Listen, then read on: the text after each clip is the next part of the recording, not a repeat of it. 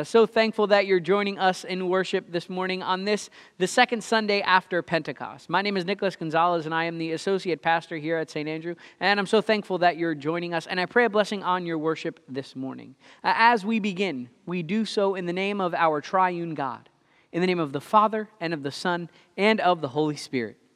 Amen. Church, at this time, uh, I invite you into a time of prayer as together we confess our sins before God. Let us pray. Reconciling God, we confess that we do not trust your abundance, and we deny your presence in our lives. We place our hope in ourselves and rely on our own efforts. We fail to believe that you provide enough for all. We abuse your good creation and bring harm to one another. We fear difference and do not welcome others as you have welcomed us. We sin in thought, word, and action. By your grace, forgive us. Through your love, renew us, and in your spirit, lead us, so that we may live and serve you in newness of life. Through Jesus Christ our Lord. Amen. Beloved of God, by the radical abundance of divine mercy, we have peace with God through Jesus Christ through whom we have obtained grace upon grace. In Jesus, your sins are forgiven. Let us live now in hope, which does not disappoint, because God's love has been poured into our hearts through the Holy Spirit. Amen.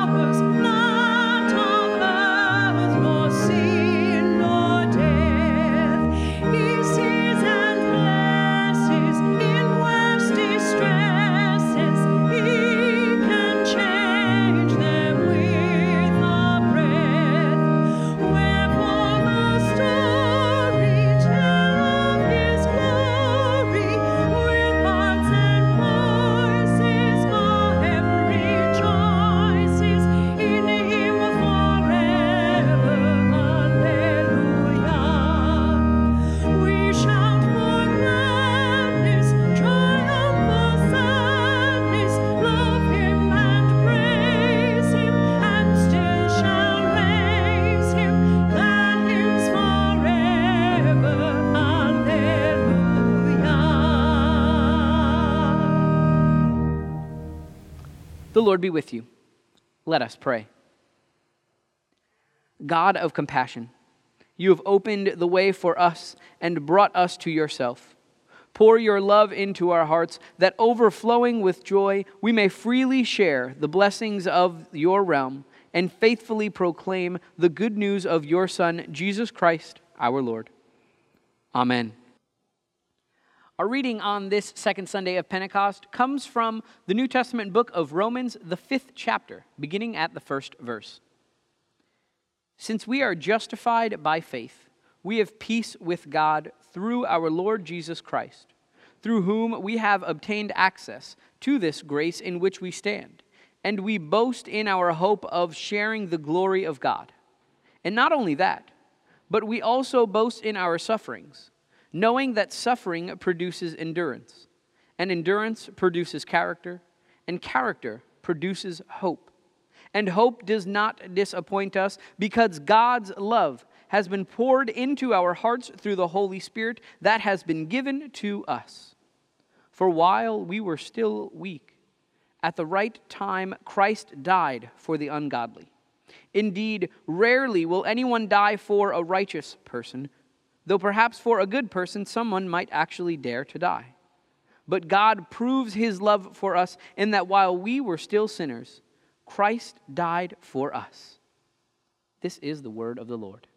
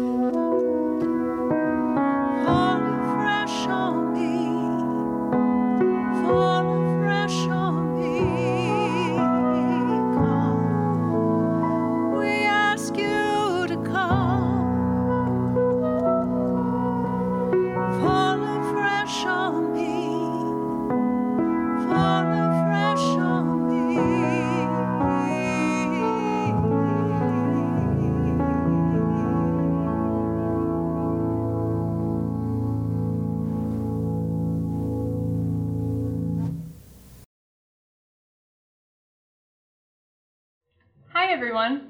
In today's Bible story, Paul tells us that God pours his love into our hearts. Because of the Holy Spirit, the love of God will always be with us. When we feel happy or joyful, when we are sad or afraid, when we feel sick or tired, his love will always be there to heal and comfort us. So, what can we do with this amazing love? Well, God's love is so good and so big that it bubbles over so that we can share it with the people around us. God wants to use you to share his love from your heart to the hearts of other people. Let's fold our hands, bow our heads, and say a prayer. Dear God, thank you for the love you have poured into our hearts. We pray that our hearts bubble over with your love so that it can reach the other people around us. We love you so much. In your name we pray. Amen.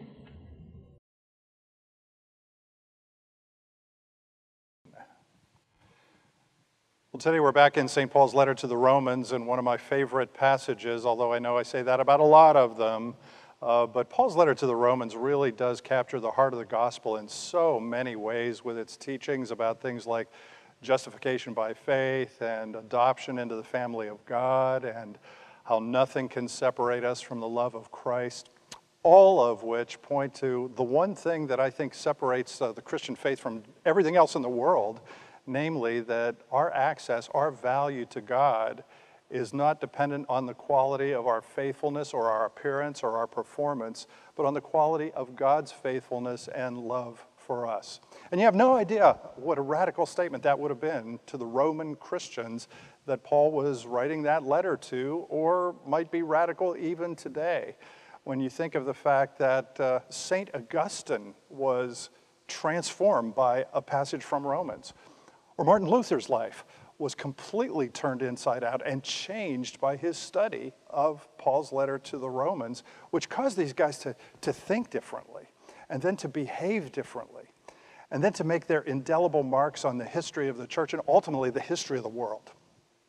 Well, with that as a little bit of background, uh, we come to today's passage from Paul's letter to the Romans and a verse in the middle of it in which Paul says something that is just so radical that a lot of people probably thought it was crazy and still do when he says that we are in Christ, boast, or some translations say rejoice in our suffering. And I think that ought to get your attention on a day like today because we're living in this time of such great suffering all around the world. Obviously, with the ongoing effects of the pandemic, and now with what our governor said the other day was new light shining on old wounds of racism and injustice and social and political animosities, all of which are on top of any kind of suffering that you might be experiencing in your personal life, whether it's illness or it's a loss of a loved one or it's a broken or a fractured relationship. And it's causing you to say to yourself, I don't know exactly what Paul's getting at here, but I'm really not in the mood to rejoice in my suffering. In fact, I've kind of had it with the suffering uh, that's going on in my life and in the world around me. But if you look at that passage again, I think it is possible to discover what Paul really is talking about here. By looking at the words before and after verse 3 of the lesson that you just heard, and how in the first two verses, Paul says that since we are justified, in other words, since we are put right with God by faith, God gives us three things. Number one, peace with God. Number two, access to grace. And number three, hope in sharing the glory of God. And then in the three final verses, he says that all of this comes to us even in our times of weakness, even in spite of the fact that we are sinners, even though we might sin differently from one another. And I don't know about you, but you know, I'm liking this. If God loves me, even in my weakness, in spite of the fact that I'm a sinner. If in Christ I have peace with God, access to grace, hope that his future will be better than my present, I mean, who out there would not want that? bet it sounded pretty good to the Romans that Paul was writing to in that letter. Well, with all of that as context and background, then Paul says that in Christ we boast, we even rejoice in our suffering, which is to say, we rejoice in God in the midst of our suffering. In the midst of our turmoil, in the midst of our trouble, we rejoice in the Lord. In the midst of all the painful strife and violence and brutality and racism and suffering in this world. We rejoice in the one who comes to be a peacemaker and teach us to be peacemakers. In the midst of a, a pandemic that has sent us to our rooms for the last three months, we rejoice in the one who gives us peace and grace and hope no matter where we are. Or as the author of an article that I read very recently uh, said, I am not at all optimistic based on what I'm seeing. I'm tremendously optimistic based on what God is saying. And what God is saying is that if you are right with Him, if you have peace and grace and hope in Him, then you have something that will enable you and me to persevere in the midst of our suffering, to have Christian character in the midst of our suffering, to have hope in the midst of our suffering, why? Because, as Paul says in Romans 5, God's love has been poured, poured into our hearts by the Holy Spirit. Now, when I was in Pittsburgh, we used to go to a place called the Pour House, P O U R. The food was good, but I think it was named that because of all the other spirits that were being poured out for people. I think there's one of these in Gaithersburg, but I've never been to it. Anyway, I was thinking about that in the context of all the suffering that we see in the world today, in our lives today. I was thinking about that in the context of this verse from Romans chapter 5. And I wondered to myself, what would it be like if your house, my house, our house, our church house, with or without its building, would be a poor house? For the Holy Spirit? What if we were the servers who poured out God's love into hearts that are fearful and anxious and lonely? What if we poured out the Spirit of God's grace and truth so that it would drown out hatred and bigotry and hopelessness and helplessness and whatever other unholy spirits infect us so that more and more people would come to know peace with God and the people of God, access to grace, and hope in sharing the glory of God. Or as St. Paul said in his words to the Romans, I rejoice in my sufferings. What would that be like? How would it get us to start thinking differently? Behaving differently, being like these lesser known St. Augustine's and Martin Luther's who make our own indelible mark on the history of the church and even the history of the little part of the world that we happen to live in. What would that be like? Well, you know, maybe it would be something like a moment three Thursday nights ago in Louisville, Kentucky when a 32 year old police officer by the name of Galen Hinshaw got out of his police cruiser and he walked around a corner and he became suddenly face to face with a crowd of protesters who, when they saw him, began moving toward him, yelling at him, making fists and shaking those fists at him, and asking him questions like, Are you one of the good ones? Do you know how we feel?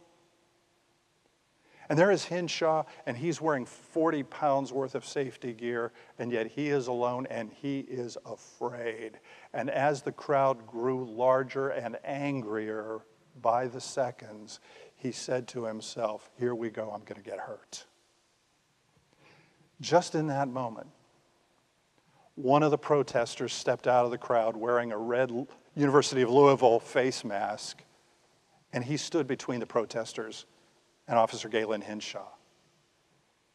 And then a moment later, another protester jumped out of the crowd and he linked arms with a man wearing the red face mask. His name is Darren Lee Jr., and he operates a child care center in Louisville.